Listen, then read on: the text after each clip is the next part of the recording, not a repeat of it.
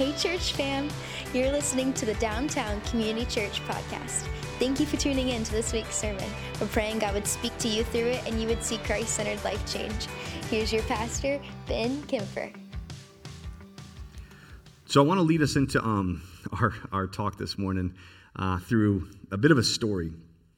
And I don't know, um, you know, holidays are coming up. And I don't know what your family dynamic was like, but we, whenever we have larger groups of people that kind of gathered together familially, we always had the kids' table. And I don't know if you were a remember of the kids' table, or if you had the kids' table, but as an adult now, I 100% get the kids' table. As a kid, I'm like, why can't I be a part? And now I'm like, oh, because you're obnoxious, you have no filter, you think the world revolves around you, you talk too much. That's why you can't be a part of the kids' table, right? So, and you throw things, and you're a kid. That's why. Because we're an adult, we're going to have an adult conversation. And so I remember growing up, and there was this there was this big shift. It was a graduation when you were no longer part of the kids' table. You all of a sudden were a part of like the table, right? And while that was a big shift, possibly one of the bigger, honestly, I don't even really know why exactly this resonated with me so much. But I remember one of the biggest deals was when I got invited to, with my family, with my, you know, my parents, um, to a nice restaurant for the very first time. I mean, it was like the grown-up tables of all grown-up tables. And I'm not talking about like, I'm not talking about, okay, we brought our kids to Chick-fil-A, because that's, to me, that is nice. Just want to say that, right? But I'm not talking about Chick fil A, not even like a table 23 El Cocinero type of a thing. Like, like this was, and then I'm to I'm gonna quiz any Tallahassee locals in here. Um, does anybody remember before table 23, about three restaurants ago, there was a, there was a restaurant called Chez Pierre? Anybody, anybody here remember? Was, did you live in Tallahassee? Can you raise your hand if you were in Tallahassee when Chez Pierre? Great, all nine of us. Okay, perfect. That's beautiful. If you don't know Chez Pierre, it's where Table 23 used to be. It was this French cuisine. It was like, when the nicest restaurant in town was Chili's, Chez Pierre was like a dynasty, right? Like, I mean, it was like, it was like, are you kidding? It was this French cuisine. And I remember, I remember my family was going, they're like, you're, you know, you're going to come too. And I was like, oh man, your boy's going to shape. Like, like we knew about this place. I had heard legends about this place. And all I knew is every time my parents went to this place, they got like super dressed up. I mean, just nice clothes, the whole deal. And I remember thinking like, man, uh, this is going to be incredible. And they talked about how good it was. I remember thinking, this is going to be, this is going to be fantastic. Day comes, get dressed up, show up to the restaurant. I'm like the only kid there which part of me should have said perhaps there's not things on your menu that you're going to like but to me i was like your boy is here you know? I don't know why but every time i feel like when like your boy is here i feel like my shoulders have to bow up a little bit you know? It's like i'm here i'm looking fresh i'm you know nine years old probably at the time i don't know how old it was but but i remember i was man i was i was so excited because i felt like man this is like i like status you know? You feel like i belong to this group i feel this sense of like these are my people kind of a sense of safety and security but mostly like status in this and I remember we get there, we get the menu, and, and some of you have had this before. You get the menu, and you're like, literally no clue what any of this is, right? It's like, hey, do you guys want an appetizer? And I'm like, Pops, I can't. I mean, I'm, I'm learning to read right now. I don't know what any of this stuff, this isn't even my language. And he ordered me two things. And, you know, sometimes you're like, I think my parents were like kind, and sometimes like I think they were evil. Um, he said, well, let's try some caviar in some escargot. Don't know what that is, but is it fried? Right? That's my only real question. I remember he brought this like this, you know, I think it was I think it was the caviar that's like the fish eggs. I'm like, I'm like, well, I'm like, ooh, what is that? And like you just put it on like a cracker. I'm like, this is salty and gross and slimy. And then it's like, here's the escargot, and I'm like, this is also salty and gross and slimy. This stuff is disgusting, right? And then I remember like looking on me, I'm like, there is legitimately nothing here that I like. And, and it, something you need to know about me, like legitimately to this day, I don't like nice restaurants for this reason. Because I'm like, why would I go order food that I don't know how to pronounce, that I honestly don't really like, not really eat that much, get overpriced, and still be hungry when I leave? Anybody? Some of you are judging me right now. That's fine. I remember I was so hyped about going to this restaurant and, and legitimately remember leaving the place and telling my dad, like, Dad, Is it cool if we go to McDonald's after this? Because I am starving right now. This food, it was, it was terrible. It was no good. And it was, this, it was this experience in my mind that had been built up that was wildly disappointing. As I was thinking about the sermon for today, I was like, that's a good starting point. Because the truth is, is that for a lot of us, there are things, dreams, ideas that we have built up in our mind. And then when we start to walk into those and live into those and experience them, we thought it promised significance. We thought it promised this sense of, of safety and security, and maybe we thought it promised the sense of belonging, like we were included in something, including in something special. Only to realize, man, it's really not that fulfilling.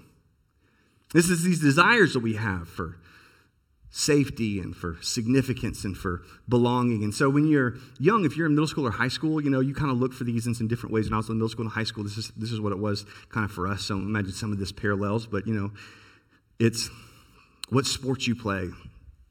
It's what classes that you're in, what friend groups that you're with, what clothes you wear, what you did on the weekend remember turning 16, it was all about what system you had in your car. I don't know if that's still cool or not, but if you didn't have 12s, if you only had 10s, you were B League.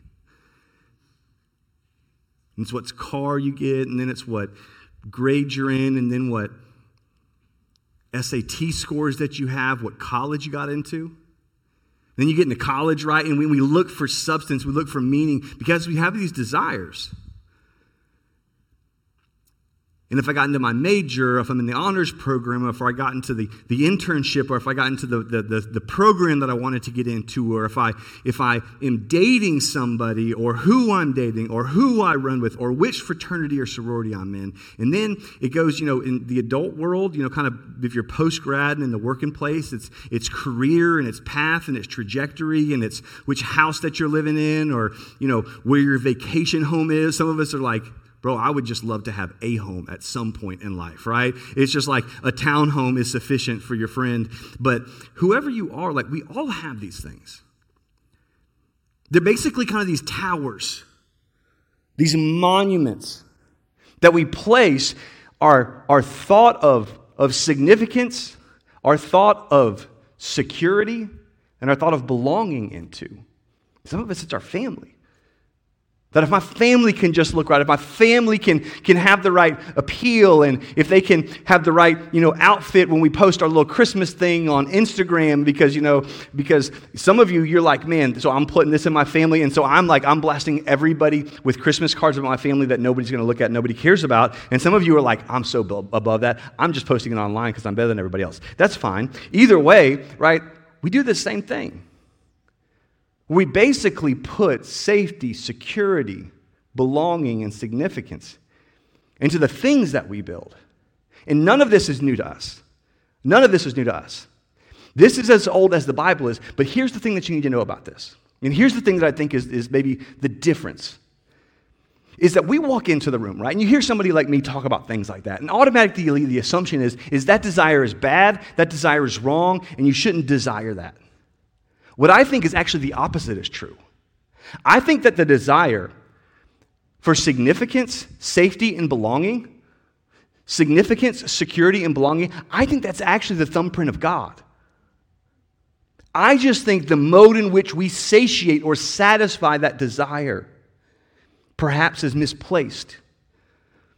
And maybe that's the reason in life, and here's kind of the thesis we continually leave that tower wanting to go to McDonald's on the way home because we realize we're really not satisfied. Now, Genesis 11 is a really interesting story. Previously in Genesis, um, whole world got flooded. They land. God tells everybody, I want you to go.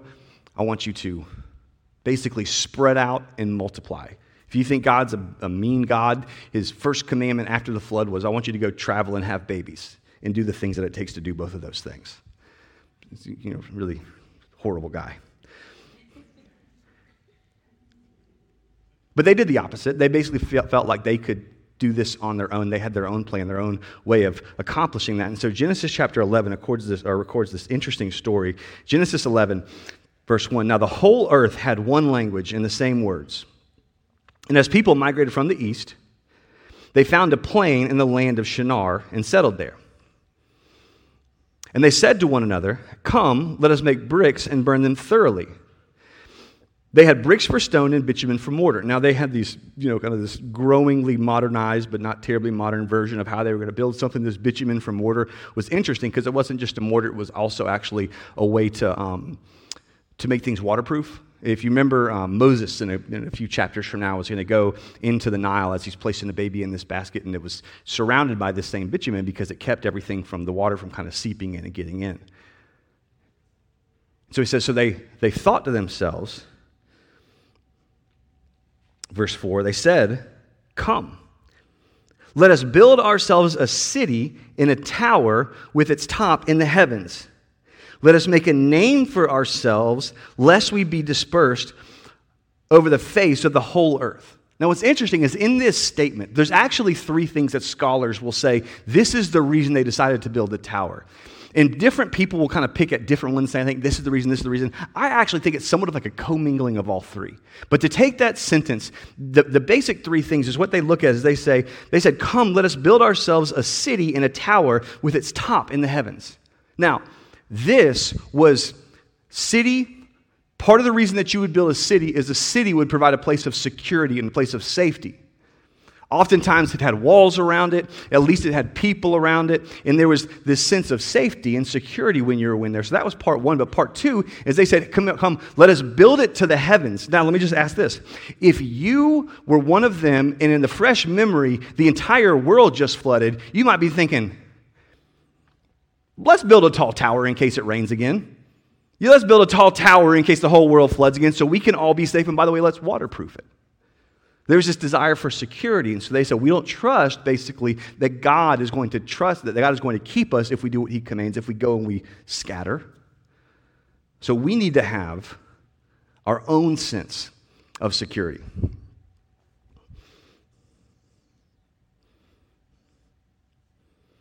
Let us build a city and a tower with its top in the heavens. And let's make a name for ourselves. In other words, they said, and we want to do something substantive. We want to do something so significant. We want people to remember us. We want people to know who we are. We want to make a name for ourselves that for ages and generations to come, they're going to remember who we are. Lest we be dispersed over the whole face of the earth, or the face of the whole earth. In other words, the other part of it is we're afraid if we don't, we're just going to get separated. We're not going to have any place to belong, that we're going to be spread out, we're going to be dispersed, we're not going to be together, we're not going to be one. We're not going to have this place of belonging, we're going to have this place of differentiation. What's interesting in this, the reason I actually think it's all three is because number one, on almost everything that we do, we have a multiple of motives. But number two, if you think of all the towers that we erect in life, isn't this true? They're almost all driven by one, if not all three of these desires a desire to be secure so we save and we invest and we create these big monuments, the, the, the, the, feeling and the internal sense that I want to be significant. And so I have to drive that. I have to have this many followers. I have to have this kind of a house. I have to have this kind of a neighborhood. This is how my family has to look. This is how my family has to appear. And if anything's wrong in my family, I can't tell anybody because they're not going to think that our family is as significant. And so we have all kinds of internal dysfunctions, but shh, don't tell anybody because we want people people to see us and think about us in a good and a positive way. And so let's just don't talk about anything. And so I want to be significant. And so I'm going to, I'm going to, you know, as, you know, parents and as people who are in the working world, I'm going to sacrifice my family to the, to the altar and to the God and to the tower of progress and profitability. Or, I just want a place to belong. And so I wrap my relationships around people who will accept me and people who will love me. And I know this person is not good for me, but they're a place to belong. They make me feel wanted, cared for. Depending on your place in life, your tower might be different. In fact, your tower is different. But the person who loves Jesus most in this room still has the tendency to go towards the tower. Let me just be honest. For these three belonging, security, and significance we also weigh those differently. For me, I like to belong. But sometimes I'm okay not belonging, be the anti authoritarian, rebellious person who says, I see how every other church is doing it. Let's just start our own church. At times, I like security. I don't like dislike it, but I'm like, hey, I am more than I'm. I'm. I'm. I'm not risk averse. I'm like, let's roll the dice. Let's see what happens. I'm not. I'm not. I, I, I like to belong. I like to have a sense of security. But let me tell you, I will risk both of those for significance saying that full transparency as someone who's sitting on the sta- standing on the stage right now with the microphone. Knowing that that's, a, that that's a temptation that God has called me to battle with for as long as He's called me to this position. See, we all have this. And it drives us. And what's interesting is, again, those desires are not bad desires. But what if those desires were not meant to satiate? What if those towers were not meant to satiate that desire? What if it was just simply to indicate that there's another place that desires to be fulfilled? What if it wasn't its fullness in the tower? What if the tower was just pointing to the fact that there was someone else, something else towards and for that? C.S. Lewis has this beautiful quote where he, he articulates this in in this beautiful, almost poetic language. It says, in his book, um, The Weight of Glory. This is what he says. It says, The books or the music in which we thought the beauty was located will betray us if we trust them. It was not in them, it only came through them. And what came through them? Here's what came through them longing. In other words, he would say, here's the problem. Here's the problem with the tower is that we can run after the tower and we can go after the tower, but ultimately we're going to say, is there more? Is there something else? Is there something I'm missing? I feel somewhat incomplete. We go through midlife crisis because we realize we're about halfway through this life. We're about halfway through any tower that we're going to do or that we're going to create and we're going to build. And we start to think about, man, will anybody even remember me when I'm gone? I want to do something substantive in my one pass through in this life. And you look at all the towers and you think they're good. But isn't there more?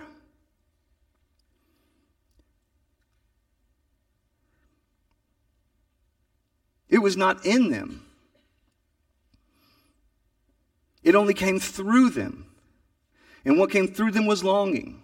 These things, the beauty, the memory of our own past, which I love what he said. He says, like, because there's some of us, we, we think about the tower and we think about the past, like, oh man, that was incredible. I just love how he says that. This is how we know that towers never satisfy. Because when we're at one place, we look forward and say, man, when I get to that tower, it's going to be incredible. When we get to that tower, we look back and say, remember that other tower? It was so simple. It was, it, man, it was just so easy.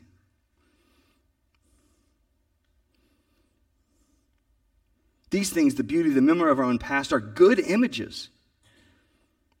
They are good images of what we really desire.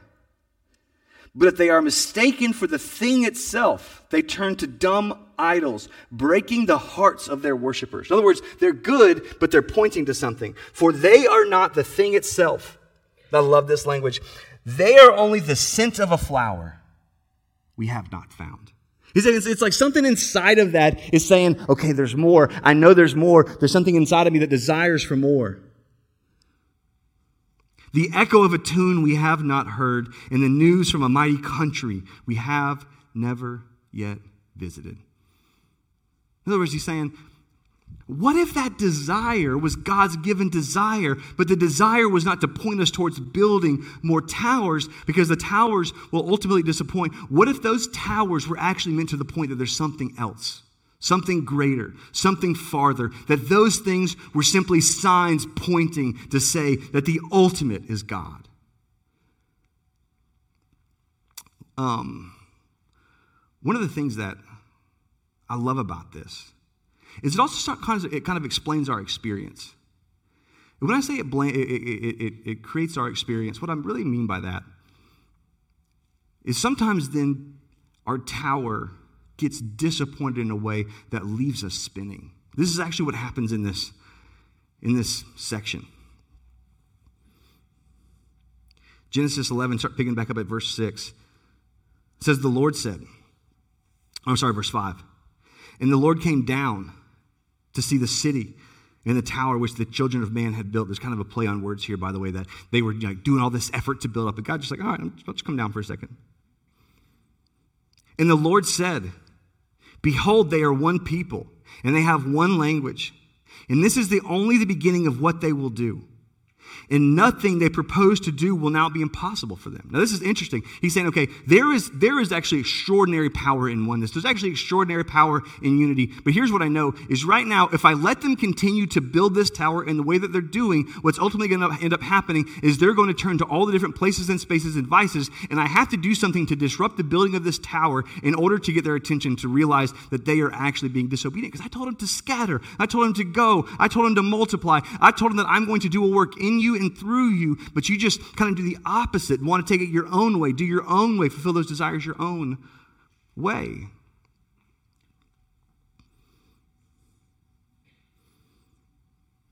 Verse 7 Come, let us go down and confuse their speech language so that they may not understand one another's speech. So the Lord dispersed them from there over the face of all the earth. And they left off building the city. By the way, that's, I just want to say this that's the power of miscommunication. Notice that God didn't destroy it, just confused it. That's all it was. They just said, Let me get that hammer. And they said, Steak? Let me get a screwdriver. Caviar? No, no, no, definitely not that.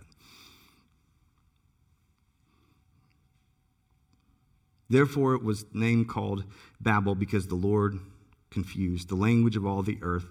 And from there, the Lord dispersed them all over the face of the earth. But here's the beauty is God was not doing that. God was not doing that just to be a mean, vindictive God. It's because it's because as a heavenly father, if I see my kids running after stuff, doing stuff that I know is not going to fulfill them, that I know it's not going to promise what they think it's going to promise, as their father, I don't want them to keep chasing things that will never promise what they assume. Tim Keller actually has a really interesting analysis on this. He says when, when we come to towers of disappointment, things that were built, things that we thought, in fact, for, for some of us, maybe it was a tower that you felt like God promised you. It was a relationship and you thought this was it. It was a career and you thought this was it. It was a, it was a trajectory in life and you were living in a place and in a neighborhood and in a community, but something happened or the business fell through or the relationship fell through or the kids didn't turn out how you thought they would and now you don't even know what to do. You don't even know where to turn. This is what he says. We have four general responses when we come to the realization that the tower is disappointing. Number one is we blame the idol itself.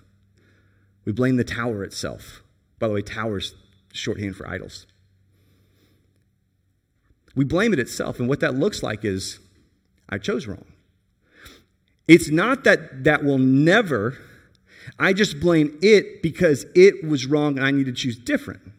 That career didn't work, it wasn't fulfilling, need to choose a new career. That marriage didn't work, it wasn't fulfilling, need to choose a new marriage. That family didn't work, I need to choose a new family. Number one is we blame the idol, and so we just pick a new one. Number two is we blame ourselves. You think, I don't blame myself. Well, here's how we blame ourselves. We just think the reason it didn't work is because I didn't work hard enough. Eh, maybe, maybe that's true. Or maybe that's why it was not as successful as you hoped it was, but it would never be as fulfilling as you dreamed it would. So I got to get up earlier and I got to work harder and I got to grind more and I got to I got to uh, think more and plan more and be more strategic and and I got to get less sleep and I've got to I've got to go go go go go go go go go. I haven't done enough and I'm not good enough and so I need to do more and to be more. The third one he says is to blame the world. Blame the world is interesting because basically what it what what that means is over time, hope gets disappointed enough. The towers that we build are never satisfying enough. Consequently, we just kind of get bit, bitter and tired. You get angry. He says that's a part of it, but you know what I think is probably an equal part that's probably more true of more of us? He says one of the ways we blame the world is we realize that this world can't make us happy, and so instead of trying to get happiness from the world, we just self medicate to escape from it. And we put whatever we want to or can in our body in a way to help make ourselves feel and escape from the inescapable reality that I just don't feel like this is enough. It says in the last one is to realize that you were created for another world. Perhaps we come to the realization that nothing in this world can satisfy. And so perhaps our satisfaction was meant to be found in Jesus. What I love about this is Genesis 11. Genesis 11, tower happens. God confuses it all. You see, they were trying to build a name for themselves, but that was also God's desire. So Genesis 11 ends with this kind of chronology of things and of people. And then it picks up in chapter 12, verse 1 with the story. And you know what 12.1 is? It's God saying to Abraham, Abraham, I'm going to make you a great nation. Abraham, I'm going to do something through you that's going to be a blessing to all people. That Abraham, Genesis 12, as soon as the tower gets confused, God says, Good, now I'm going to start showing you what I'm building. You tried to build a monument, a statue, a tower to show people who you are. I am building a monument, a statue. I am building, in fact, a movement, and it is the movement of God, and it would come through the nation of Israel, through the person of Abraham, the promise that would come through Jesus, and Jesus would ultimately start a church to basically say, Hey, you want to be a part of something significant? Be a part of the unstoppable movement of the story of God on our planet that will exist far beyond any of us.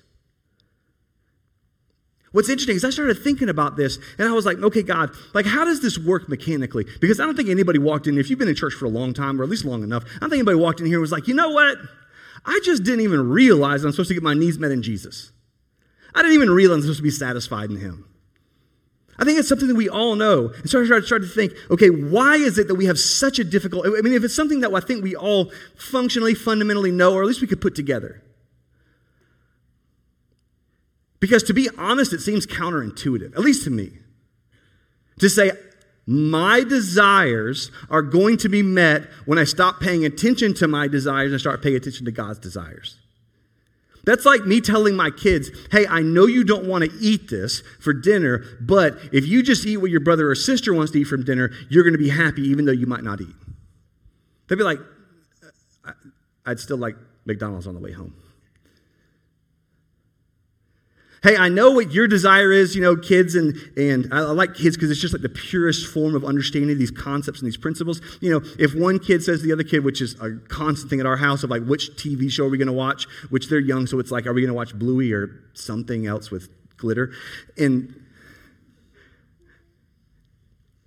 And it says back and forth, and it's like Rhodes, if you just watch a glittery thing, or Abe, if you just watch Bluey, then, then I'm telling you, you're going to be happy if you watch what your brother's desire is. And she'd be like, no. He'd be like, no. It's ridiculous. So, how is us denying what feels like denying our desires and desiring only Him actually satisfy our desire? Because it seems like the mechanics of that say the opposite. And I started to think about this. What if it wasn't like a desire to eat or a desire to consume? But what if it was like, well, something that we do at our house? Um, some of you guys, you read. That's cool. We do puzzles. But I love them. We, we go to actually the Goodwill bookstore often and we pick, you know, these little hundred piece puzzles and me and the kids, you know, sit down there and do them and they do it and then just sits on our table for forever unfinished. But I think how a better picture of how we actually act and interact is we're like this puzzle piece and we're like, Yo, but have you seen my puzzle piece? Like my puzzle piece, I don't know if you know this or not, it has at least seven different shades of pink. And by the way, this puzzle piece is not just a puzzle piece, it's a puzzle piece to Hatchimals. I don't know if you know that or not. It has three little things that stick out. Have y'all seen my puzzle piece? Y'all should follow my puzzle piece on Instagram. Here's my hashtag at or my my my my, my handle at puzzlepiecefromben.net or something like that, right? I want you guys to know that this puzzle piece is incredible. In fact, if you put a filter on this puzzle piece, I'm telling you, it will explode. Check the hashtags on this puzzle piece. It's going to be incredible. By the way, I don't know if you guys have seen this puzzle piece or not. I'm not just any puzzle piece. I'm an edge piece. And not just an edge piece. I got two edges. I'm a corner. Get your boy, right? Like, have y'all seen my puzzle piece? And if I can get enough people to feel like they like this puzzle piece, if I can have this puzzle piece as enough high status, but you know what? I can do all of that. I can give this place, uh, I, I, can, I can put it in a tight box where it's safe. I can put people around the puzzle piece and things around the puzzle piece. People like, man, I like that puzzle piece. And I can elevate to a high status, but you know what? It's still a freaking piece of the puzzle. This puzzle piece will not truly have meaning until it's in its proper place, because until it's actually in its right spot, does it realize that it's a part of the whole. That the puzzle piece truly finds what it was meant for, built for, designed for, when it connects to the greater of the picture. Let me just say this a different way in a spiritual context. We can, we can look for a place to belong with each other. We can look for a place of security with each other. But you know where I find security? I find security in the fact that I know and I serve and I love and I am known by the God of the universe who died, whose spirit now lives inside of me. And I have security not because of a political ideology or a civic responsibility or a career aspiration and a goal or a family aesthetic. No, I have security because I feel secure the God who knows everything and sustains everything knows me and loves me enough that when I was unlovable, he died for me. If he would do that for me, then I feel secure and I trust him. That's where that piece fits. I feel significance. Read John 17. We're going to read this and then we'll be done. John 17. Jesus prays the high priestly prayer. He's praying at the end of his life. He's about to die. I know a little bit of a um, a little bit of a ruined ending right there. John 17. Jesus is about to die. He prays for his disciples. Then he prays for all the people who will believe because of the disciples' message. He says, I do not only ask for these, I don't ask only for these talking about his disciples, but also for those who will believe in me through their word. That's us that they may be one, just as you, Father, are in me and I in you, that they may also be in us, so that the world may believe that you sent me. In other words, the tower, they were one, they had to be dispersed, they were going to use it for themselves. But now, under the banner of Jesus, God, will you make them one? Because God, I already know, we already know, we already saw Genesis 11. It, together, there is nothing that they will not be able to unaccomplish. Like they will be able to do anything if they are one. The glory that you have given me, I have given to them, that they may be one, even as we are one. I and them and you and me, that they may become perfectly one. In other words, I'm praying for the unity. I'm praying that they belong to one another. I'm praying that there's a group of people who feel so secure in me, so secure in us. They're so connected to me, Jesus. They're so connected to the Father that there's this sense of oneness, there's this sense of sameness, that there's this sense of belonging, that we belong not just to one another, but we belong to stories and generations of women and men of faith who have stood the test of time from every tribe, tongue, nation, language, continent gathered together praising God. I mean, if there was ever a place to belong, it is within the kingdom of God in the community of saints and believers.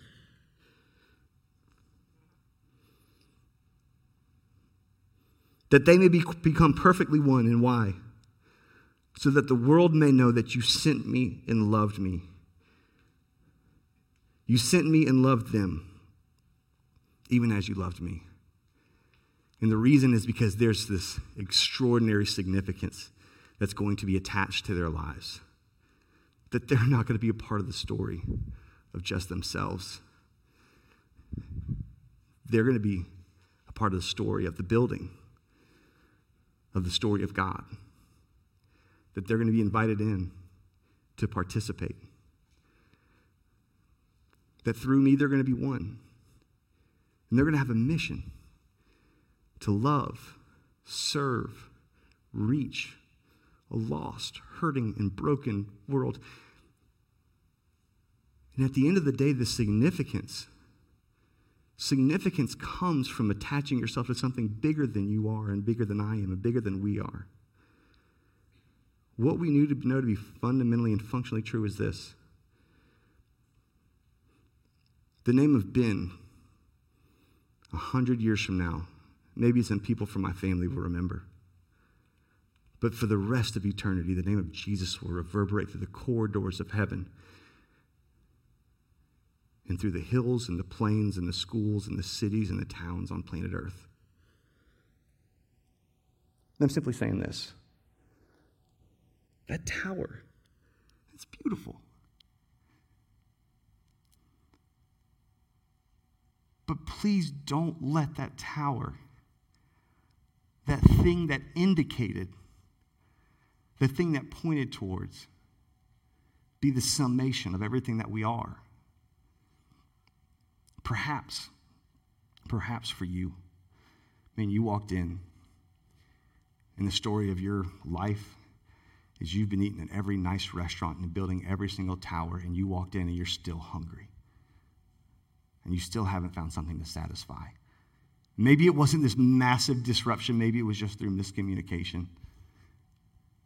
But here's what I want you to know every single one of us has a tendency towards a tower. And we could, frankly, do an entire series. I mean, I, when I was pre- thinking about this, I was like, we could go through the entire week. But I just want to end with this. What is it in your life? What's the tower in your life? What's the thing that's driving that? Security, belonging, significance? And would you be willing, would you be willing just to be honest with yourself and say, This is my tower? And would you be willing to pray for the next week? Just begin to get in the rhythm of saying, Jesus, help me to only be satisfied in you. Because that family that you have, it's a gift from God. That dream that you have, it's a gift from God. That business that you have, it's a gift from God. That incredible intellect that makes you get so stinking high in the SAT and the ACT without even trying, that's a gift from God. That's to be used for the kingdom of God. Don't let it be your God because you will spend your entire life hungry and looking for more. Let's pray. God, I know that I'm as guilty of this as every single person in the room. We constantly run to other towers than you. Things to build, things to erect, monuments to create that we think we're going to find safety. We're going to find a sense of security in that we feel like we're going to feel this sense of belonging and especially a sense of significance. God, we know that those are desires that you have put and placed inside of us. You gave us a desire to belong to you. You gave us a desire to feel secure in your hands and in your care. And you gave us an opportunity for significance that we could be attached and a part of and play a role of the most incredible story this world has ever experienced. Give us the wisdom to see the towers that we've created that were supposed to point towards you, but perhaps took the place of you. God, would you give us the wisdom and the courage to every single day this week? Simply ask the question What is the tower in my life? And Jesus, will you help me to see? Will you help me to see how this piece of the puzzle, how my piece of the puzzle fits. Will you help me to see how you satiate the desire, fully satisfy that desire, overflow that desire? That the only temple we come around, the only monument that we worship, the only place we put our heart's attention, focus, and direction on is you, our King Jesus, who so loved us. You died for us so that we could be secure, so that we could belong, and so that we could have purpose. Help us to find that only in you, Jesus. Amen.